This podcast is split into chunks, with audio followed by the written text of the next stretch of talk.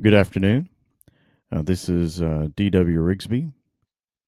And today I wanted to talk a little bit about uh, one of my greatest fears. So I'll tell you, um,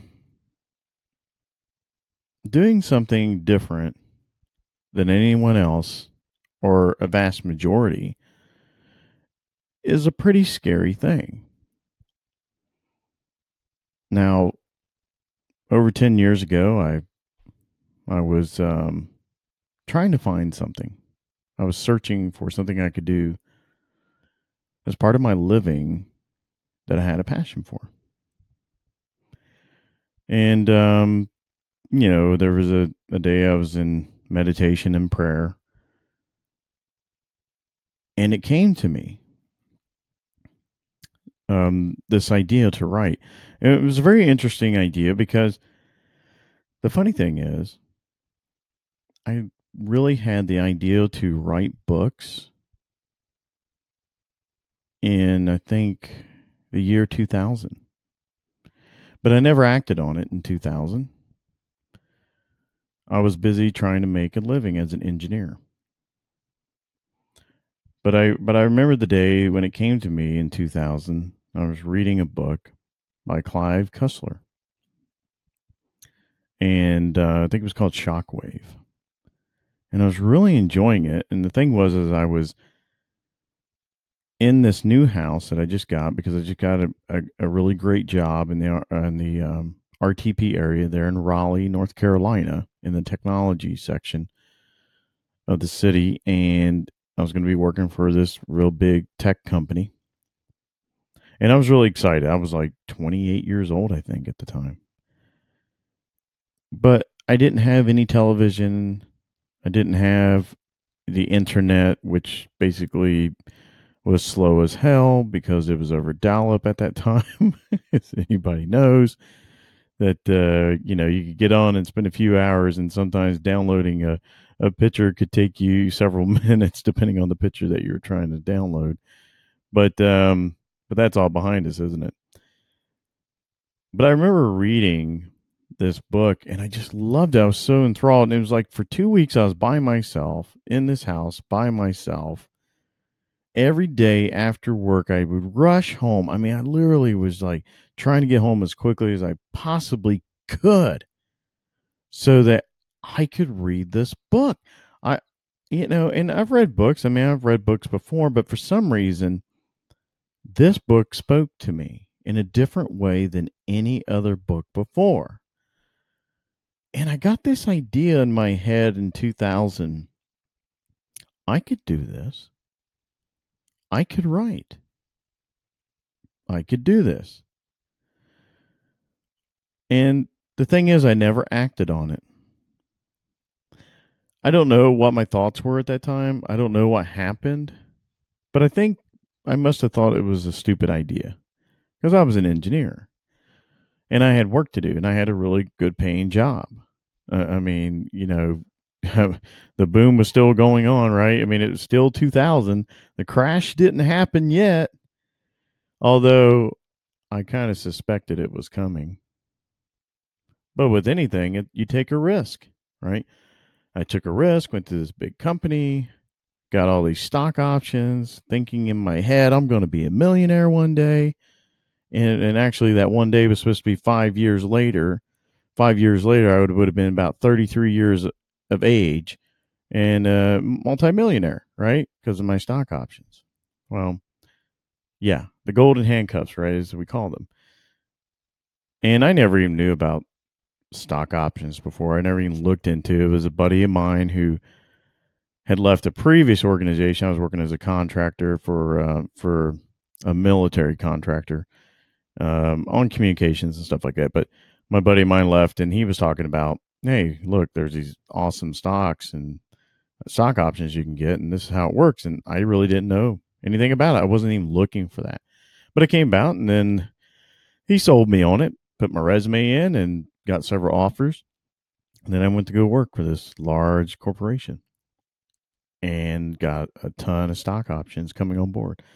Really great until the crash happened. but you know, I mean, at that time, I was thinking, you know, I could get those options, hold on to them for five years, and then cash out, and I'd have myself a nice little nest egg at 33 years of age. And that didn't happen. What happened was the economy came in and crashed, and that basically sunk my dream. And instead of pulling myself out of that, I just stuck where I was. I stopped looking around.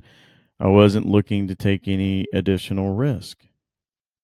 And I never picked up the pen and paper and, and started to write my first story. I just didn't do it. I was writing. I was writing technical papers primarily in my job because that's what I do. I had to write test plans. I had to write test reports. I had to write uh, what we call master test plans. Basically, they're kind of like a master project plan for all the testing, quality assurance testing that we are going to be doing. So I did a lot of writing, but it was all technical. A lot of writing, a lot of formatting. But um, but deep down inside, I still had that love. I still had that love to write deep down, and it got buried. It got buried for years and years. And I went on and on and on. And I kept thinking, God, if I could only find what I really love to do, then I could find maybe more purpose in my life where I'm actually contributing and providing greater value than I am now. It wasn't that I wasn't providing value. I was. I was doing a lot of work. I was working my ass off. I'll tell you, I worked my ass off to get to where I was. And then I ended up working out my ass off to stay where I was. And then it wasn't until what, 10 years ago? What was that? So back in 2008. Yeah. 08, 07, 08, somewhere around there. And that's through the prayer and meditation that I had um, this idea, you know, that I could write that that's what I could do. And, I, and I've been studying self publishing for a while, and I already knew that that was the route I was going to take. And so I decided, you know, that day when it came to me, I'm like, this is what I'm doing. I'm going to write. And I was in the middle of my MBA at the time. I really was. And a lot of people think I'm probably crazy and stupid for what I'm doing, you know, or what I did. And I just said, you know what? I'm going to stop taking my MBA and I'm going to focus on writing. And that's what I've done. I mean, I've put in I have put in thousands and thousands of hours into this. Um, late nights, long weekends, early mornings, working, working, working. And I've wrote about it, but this is the first time I've really been talking about it. And just how challenging it has been for all these years. Extremely challenging. Because I don't want to just write whatever's in my head on the paper. I want to make sure whatever I'm writing is of the greatest value to those who are reading. That's my end goal. That's my end game. That's what I'm doing. And so maybe you're wondering, well, then what's your greatest fear? Or one of my greatest fears, I should say. I know we all have a couple of them. And one of those is the fear, fear of uh, failure, fear of never making it in this gig as a writer. I know some people say, oh, you know, you shouldn't be focusing on the success. Well, okay. You don't have to focus on the success. You could just write if you'd like to do that. And I do. But I also want to be successful too in it. I want to be successful because I want to reach people with what I do. I want people to read what my work. I mean, that's the whole point for me. I don't want to just write it just to write it and have a few people read it.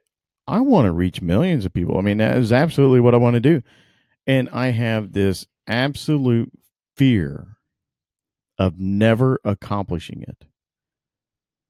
I've been at this for over 10 years, I guess and I haven't accomplished it yet. How much longer will it take for me to get there? I, I wonder. I think this. This is absolutely fear. And I know that there are indie writers out there who also can relate to what I'm talking about. What is your greatest fear? And then when you identify your greatest fear, maybe it's the fear of failure, maybe it's not. I don't know what your fear is, but mine is the fear of failure. And for me, what I'm thinking at this point in time is that maybe I'm just slowly killing my opportunity by kind of going along and trying my best, or what I say I'm trying my best, but I'm not doing everything I can to make sure I am a success. I'm just going along, doing the work, putting in the hours, and then saying, you know what? I gave it my best shot. Really? Is that it? I don't know. It could be. Well, thanks for listening, everyone. This is D.W. Rigsby.